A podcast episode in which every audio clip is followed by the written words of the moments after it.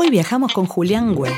Actor y conductor de radio y de televisión, muchos lo recordamos por El agujerito sin fin, Montaña rusa, Sorpresa y media que lo marcó y nos marcó a todos para siempre. Lo cierto es que es un gran referente de la televisión argentina desde hace muchos años. Además es embajador de UNICEF y tiene una marca social llamada Conciencia que vende diferentes productos y dona el 50% de sus ganancias a distintas ONG. Hoy nos cuenta algunos de los secretos de cuando vivió en Panamá haciendo Expedición Robinson, de esa vez que buceó de casualidad con ballenas y no te cuento nada, mejor escúchalo de su propia voz. Una alegría viajar con vos, estar acá para viajar juntos. acabo, de venir en subte, así que hubieras viajado conmigo con mucho calor. Vos sabés que para mí todos esos viajes forman parte de los viajes de nuestras vidas, o sea... Yo aprendí más a viajar que a llegar. No me interesa llegar. Gran aprendizaje. no es que no me interesa, porque si viajo es para algo. Pero hace ya bastante tiempo, por ejemplo, me encanta manejar, manejo a 100. He ido, no sé, a las leñas a 100. ¿Y cuánto tardaste? 14 horas. Disfrutando. Y no me importa nada porque cuando vos manejas a 100, puedes tomar mate, puedes comer un sándwich, puedes charlar. No te estresás. Entonces te bajás del auto. En el caso de las líneas, bajé del auto y me fui a esquiar. No tenía cansancio, no estaba estresado. Y, aprendí a eso, a, a no fantasear con que no, si llego una hora antes. Si llego una hora antes, ¿qué? Nada. Nada. Y no soy competitivo, entonces no es que le quiero decir a alguien, mirá, yo llegué 11 horas 43 minutos 16 segundos, puerta a puerta. La verdad que no, me engancho, no me gusta, no me interesa. Y, manejo, llego temprano a todos lados, de hecho llegué acá antes. Porque calculo para llegar con tiempo y como me pierdo, porque tengo un problema de orientación de verdad, salgo con tiempo, puedo estar dando vueltas para estacionar 5 minutos hasta que encuentre un lugar, todo con tiempo. Qué bueno, me gusta eso. Vamos a charlar entonces de, estas cosas. Pero primero vamos a arrancar con algo muchísimo más superficial. Quiero que me cuentes. quiero que me cuentes cómo te definirías en cinco emojis. Uy, no, manejo tanto emoji, pero tengo algunos en la cabeza. Primero, un dedito para arriba. Muy bien. Segundo, el, signo de las manitos. De por favor. No sé si es por favor o gracias. Para mí, depende de la ocasión. Funciona para lo uso. Dos. Después, mucho corazón. Mucho corazón le mando corazón a todo. A todo, a los que me insultan en las redes, corazón también. Porque siempre hay uno que te insulta o, te, o se enoja por algo que dijiste o que no dijiste. El cuarto, mm, no tengo cosas que no uso emojis de, de llanto. No, no, me sale poner emojis negativos. Pero ahora que me lo preguntase, no, no uso el llanto, el boa, uso la palabra mucho relax, porque siempre del otro lado siento que alguien está nervioso o apurado y le pongo hay algún relax. emoji que no, no hay. Relax? Eh, Podemos agarrar uno y. Eh, relax. Eh, me sale contestar a todo el mundo relax y te lo agradecen. Porque dices, ah, gracias, me sacaste presión. O cuando me dijiste relax, me di cuenta que estaba acelerado, nervioso. Y no sé, el quinto. Para que miro en el teléfono a ver cuál es uso. a ver, a ver. Capaz puede ser doble corazón. Ah, uso mucho. Ah, el sticker este mío de, agua conciencia, pero ese no cuenta. Sí, ¿por qué no cuenta? Está muy bien, es un sticker tuyo con la botellita con de la botellita agua. de conciencia. Mira, estos son todos los emojis que uso. ¿El fuego usas? Sí, pero no sé para el avión. Me gusta que tengas el avión. Porque hay mucha gente que viaja, o yo viajo mucho, ahora no tanto, pero he viajado mucho, entonces cuando alguien está por despegar le mando avioncito. Pero no tengo. ¿Ves que son.? Un comodín ponemos entonces, como el quinto. El quinto anda entre el fueguito, la, pelotita, un par de. El pelotita de rugby, porque como estoy conduciendo en metro un programa que tiene que ver mucho con el rugby, que es Correr la Voz Estoy usando mucho la pelotita cuando invitamos a un jugador o cuando tenemos que, no sé, algo de rugby, va la pelotita de rugby. Bueno, hoy está la pelotita entonces. Y va a ir cambiando. El quinto va cambiando, entonces. Me encantó. Bueno, hablemos de tu primera vez. ¿Cuándo fue esa vez que viajaste? De tu, no me que te quedaste. Ella tenía solo 18 años. No, tu primera vez de viajes. El primero que vos sentiste que fue tu primer viaje, porque seguramente capaz Tengo otros. dos registros, que no importa si son reales, pero si uno se acuerda es porque podrían ser eso, reales. A eso me refiero. Claro. Uno fue la primera que fui a Miami que no tenía plata para ir, pero me invitaron a un programa de televisión que nadie se acuerda, que era Fax. Sí, en realidad era Loft, no Fax. Ah. Nicolás Repeto, después de hacer Fax, hizo Loft, que era un programa de entrevistas en Miami. Y yo en ese momento estaba haciendo Los Juritos Sin Fin. Y era como yo te dijera, te vas un jueves, faltás solamente el viernes al programa y el lunes estás acá, porque no podía faltar al canal. Y me fui tres días a conocer Miami y la verdad que no me acuerdo mucho de... Sí me acuerdo que estuve en Coconut parando cuando me invitó el programa, pero después los otros días eran por tu cuenta. Y ahí nos fuimos a un hotel de menos 10. Claro. No me acuerdo a dónde, pero fue ahí se transformó todo en más barato. ¿Cuántos años tenías? Tenía 28 años, ¿sí? Ya estaba casado, ya tenía una nena. Y después, en 360, que fue entre el año, poner el 94 y 95, yo tuve la chance de irme de vacaciones sabiendo que volví y tenía trabajo. Que eso no pasaba siempre. Era como, esto es grosso. Entonces en ese momento con mi mujer, con mi hija y mi hijo en la panza de mi mujer, de mi primera mujer, nos fuimos, como yo te dijera, 42 días. Dos días a cada ciudad. Miami, Puerto Rico. Eh, te lo tiro no en orden, ¿eh? Punta Cana, Cancún, Las Vegas, San Francisco, Jamaica. Ah, eh, increíble. Era todo dos, tres días porque era como, viajemos ahora porque no sé si vamos a volver a viajar. Entonces conozcamos mucho. Todo, viajes. Te juro que fueron tres días en cada lugar, no era más de dos noches. Y en el medio de todo ese viaje nos agarró el terremoto de Los Ángeles, que fue un terremoto muy grande y me acuerdo que salimos espantados para San Francisco en auto pero los tengo como recuerdos de viaje de, un bol, dos bolsos como mucho. Y era, era ver, era conocer, era... Bueno, estuve en Jamaica. Bueno, estuve acá, pero, eh, viste, era mucho, mucho viaje, mucho movimiento. ¿Y qué pasó? ¿Qué pasó en ese viaje? ¿Cómo te sentiste? Era más la, sensación de poder conocer, decir, estuve en Jamaica. ¿Cuánto tiempo? Dos días. Porque no, no, es que hacíamos excursiones. No, no pudiste disfrutar de ningún lugar posta. Disfrutábamos eso. Sí, pero el ir. El, el... decir que, estábamos viajando y que estábamos conociendo algo que nos parecía inalcanzable y que no sabíamos si alguna vez lo íbamos a repetir. Entonces era como, hagámoslo. Tu mujer estaba embarazada y tenías un nene. No, estaba mi nena, de perdón. tres años y Jerónimo en la panza de Valeria. que nació en el 94, o sea, esto fue 93. ¿Y esos son los que te quedaron grabados como tus primeras experiencias? De, salir al exterior, de, que te hablen en otros idiomas, de... ¿Y te acordás de alguna anécdota? ¿Algo ridículo que te haya pasado en uno de esos viajes? No, bueno, perder un vuelo me acuerdo, de correr con los bolsos por, por un aeropuerto que no me acuerdo dónde era, pero de llegar y que te digan, perdiste el vuelo. Y cuando uno está acostumbrado a viajar, perder un vuelo, sentís que se te acabó todo. ¿Y ahora qué, pasa? ¿Qué, se hace? Después uno con el tiempo, si te haces un poco más ducho, sabes que hay un vuelo después, que hay maneras de, solucionarlo, pero mm. en esos momentos era como trágico perder un vuelo, como diciendo, ¿y ahora qué hacemos? ¿Y sentís que hay algún destino que te haya marcado? ya con el pasar de los años. A mí me pasa algo muy particular con los viajes. No me gusta irme de vacaciones. Me gusta viajar para hacer algo. Si vos me decís, vamos a conocer Alaska, digo, está bien, pero ¿qué vamos a hacer? Vamos a... pasear en trineo, hay una excursión en trineo, hay este, un viaje en globo, hay un, no sé, necesito ir a hacer algo. No me alcanza con decir conozco y hacer la típica excursión, vamos al museo, vamos a tomar el micrito, vamos. Entonces también tuve la suerte de viajar por trabajo a lugares raros. Eh, estuve viviendo en Panamá dos meses cuando hacía Expedición Robinson. Claro en Bocas del Toro, que es una isla alejada de Panama City. Después estuve en, eh, cuando hice Fort estuve en La Rochelle, en el sur de, París.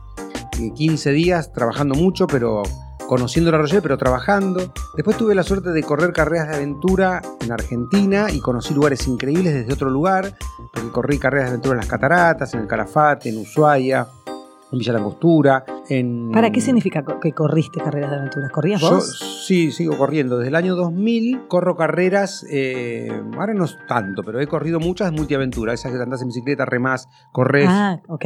A veces tenés que escalar, no sé, cualquier cosa. Sí, sí, Hice muchas. Y eso te permite, escalar con Cagua dos veces, eso te permite viajar desde otro lugar. O sea, no es que fui a Mendoza. Fui a escalar a Concagua. Obviamente Mendoza. Y así me pasó con muchas cosas. Conduje carreras en Salta. Es como que cuando uno está trabajando ves los lugares desde otro lugar. En Esquel trabajé mucho, hice un programa donde me quedé dos, meses viviendo en Trevelin y anduve en helicóptero por, por arriba eh, en Esquel por lugares increíbles. O sea, cuando uno trabaja, trabaja tiene acceso a otros lugares porque no vas a la, al, circuito, al, circuito, al centro cívico, a, caminar por la peatonal. Vas a los lugares por ahí que o no tienen acceso los turistas o te llevan desde otro lugar. Eh, y eso me gusta mucho. Trabajé en el Faro del Fin del Mundo, en Ushuaia, que es una islita de, no sé, 50 metros cuadrados con un faro. Y yo estuve ahí grabando, viste, como que llegás a lugares que si no fuera por, el trabajo no llegás. Y contame de, todas estas experiencias, imagino que la de Panamá de haber estado dos meses, dos meses me dijiste. Dos meses, sí. Dos meses grabando un programa como Expedición Robinson, debes tener como millones de anécdotas y situaciones. Lo que pasaba ahí era que mi camarín era una valija, porque llegábamos a la isla, que no había nada, no había electricidad, no había agua potable. Yo me tenía que llevar mi ropa en una valija para que una valija era para que no se moje, para que no se arrugue tanto, porque igual arrugada estaba. Y yo me cambiaba arriba una valija, o sea, era mi camarín. Y no había maquillaje, y no había más que peinarse con el agua de mar. Y era trabajar como en el medio de la selva. Porque el otro lado, la fantasía que está es como que, bueno, los chicos están como, sí, sobreviviendo. No, los chicos realmente la, pasaban mal, pasaban hambre, estaban sobreviviendo, entre, entre paréntesis, porque estaban cuidados. Yo sí estaba en, en Bocas del Toro en un hotel que era tierra firme, con aire acondicionado y con un, mínimo bienestar, porque tampoco era tanto. Pero los chicos realmente estaban bastante despojados de cosas. Y mm, me acuerdo un día casi me mato una lancha, eso fue una cosa muy graciosa entre comillas, porque para llegar a unas islas había que saltar del bote con el agua por la cintura y llegar a la isla. Y yo no sé, iba con mi valija con la ropa y no sé qué hice cuando salté, que no caí parado y me hundí. Y justo viene una ola y levantó la lancha, que era una lancha de más o menos, no sé, 5 o 6 metros, con motor fuera de borda, y todos los que estaban en tierra mirándome veían como la lancha me iba a pasar por arriba. No. Y yo tuve el reflejo de hacerme bolita y agarrarme la, la cabeza con las manos, por haber jugado al rugby, que de chico te enseñaban eso, y la lancha me pasó por arriba, no me tocó. Pero los que estaban afuera pensaron que me mataba. Y no me pasó nada. Pero la sensación fue, le podría haber pasado. Claro. Y obviamente la ropa toda mojada. sí, sí. No, la, valija era estanca, zafó, pero ah, el, susto fue susto. Y otra cosa me pasó una vez que yo teníamos que estar a tal hora en el muelle para ir para la isla a grabar, y un día se fueron sin mí. No. Yo llegué al muelle a la hora que había que llegar y miro y veo que la lancha estaba a 200 metros. Y eso que llegas temprano todo. Y yo llego temprano y estaba bien y al rato se dieron cuenta y volvieron. Pero típico que dijeron, estamos todos, vamos, vamos, y salieron. Se olvidaron. como faltaba el conductor. faltaba el conductor.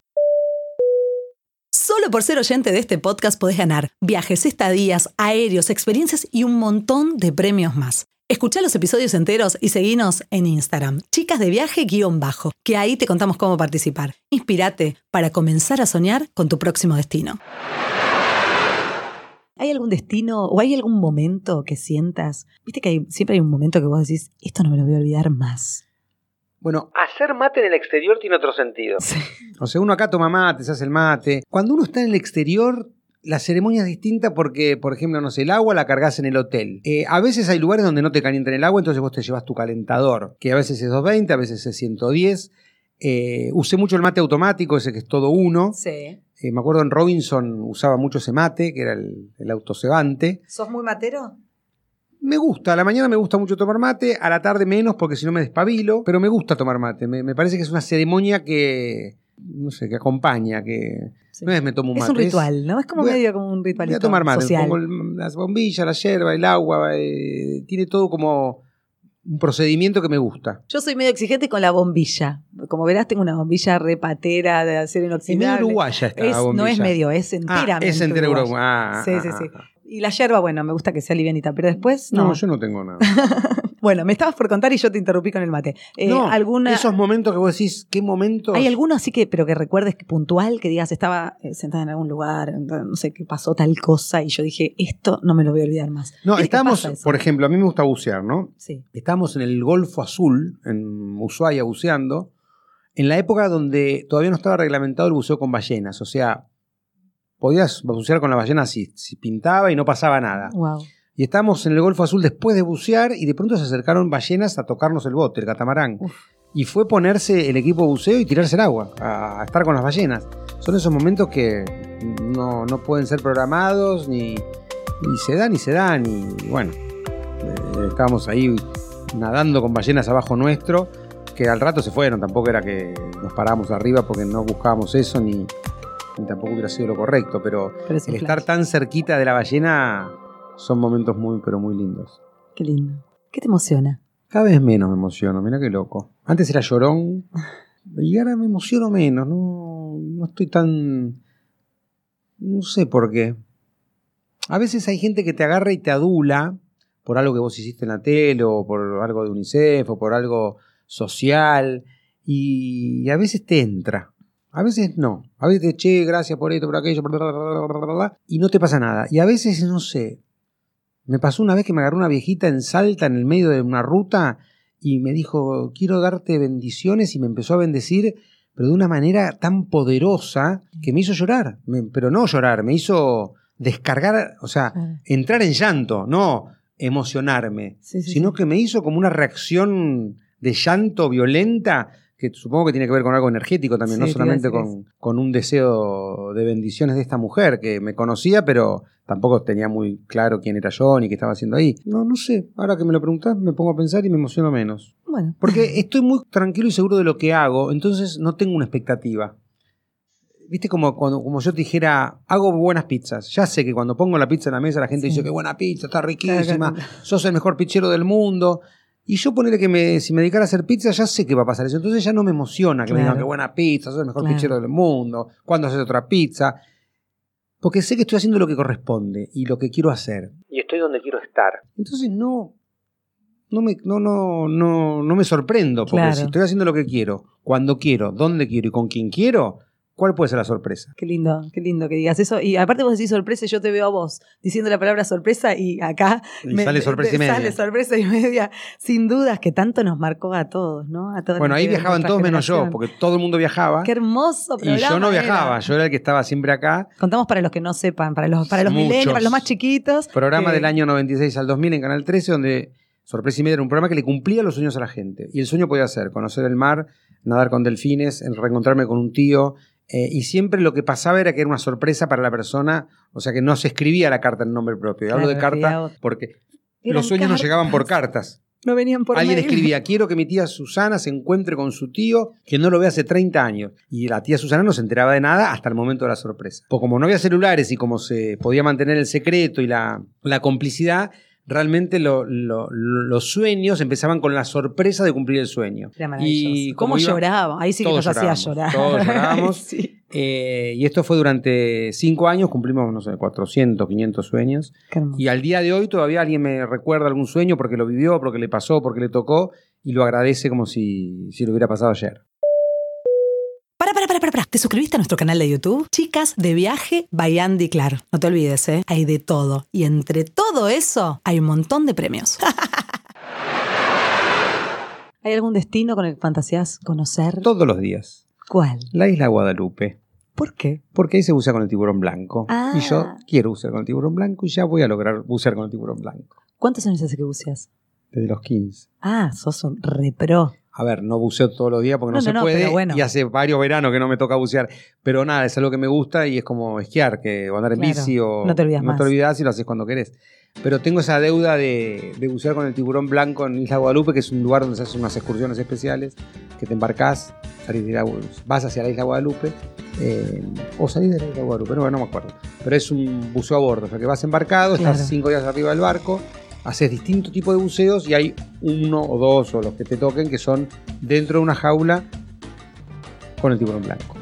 Me encantó, es tan mm. posible aparte. No, no, sí, es, plata y tiempo, nada más. No, no, ahora yo quiero hacer tu sorpresa y media, te voy a conseguir. Yo siempre lo digo, porque digo, ah, alguien va a picar en algún momento y me va a llevar. No. Obvio, pero mira, estás conmigo. Bueno, vamos. te digo, no, no, yo te voy a yo no, no buceo ni en pedo. Vos arriba me filmás, me grabás, lo que quieras. yo siempre digo eso, hay un montón de destinos que me gusta ir, pero yo soy la que filmo, la que saco fotos, la que acompaño, la que incentivo, pero no, lo me, me gusta mucho, por eso me gusta el deporte, me gusta ir a esquiar, me gusta correr, me gusta andar en bici, eh, a veces nadar.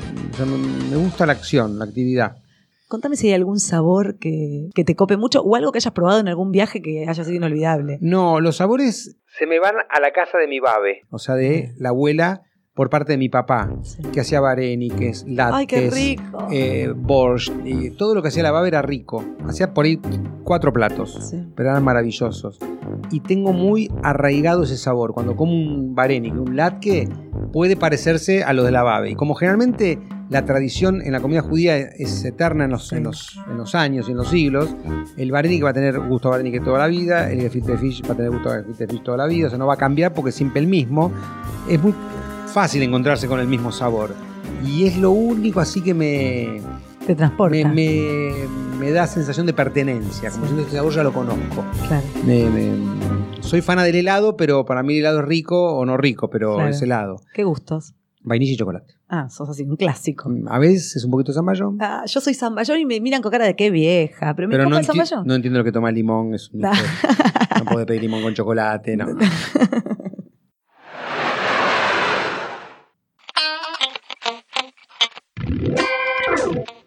Escuchá la segunda parte del episodio de Julian Weich. ¿Por qué siempre lleva traje de baño y ropa para correr vaya donde vaya? y muchos secretos más para develar.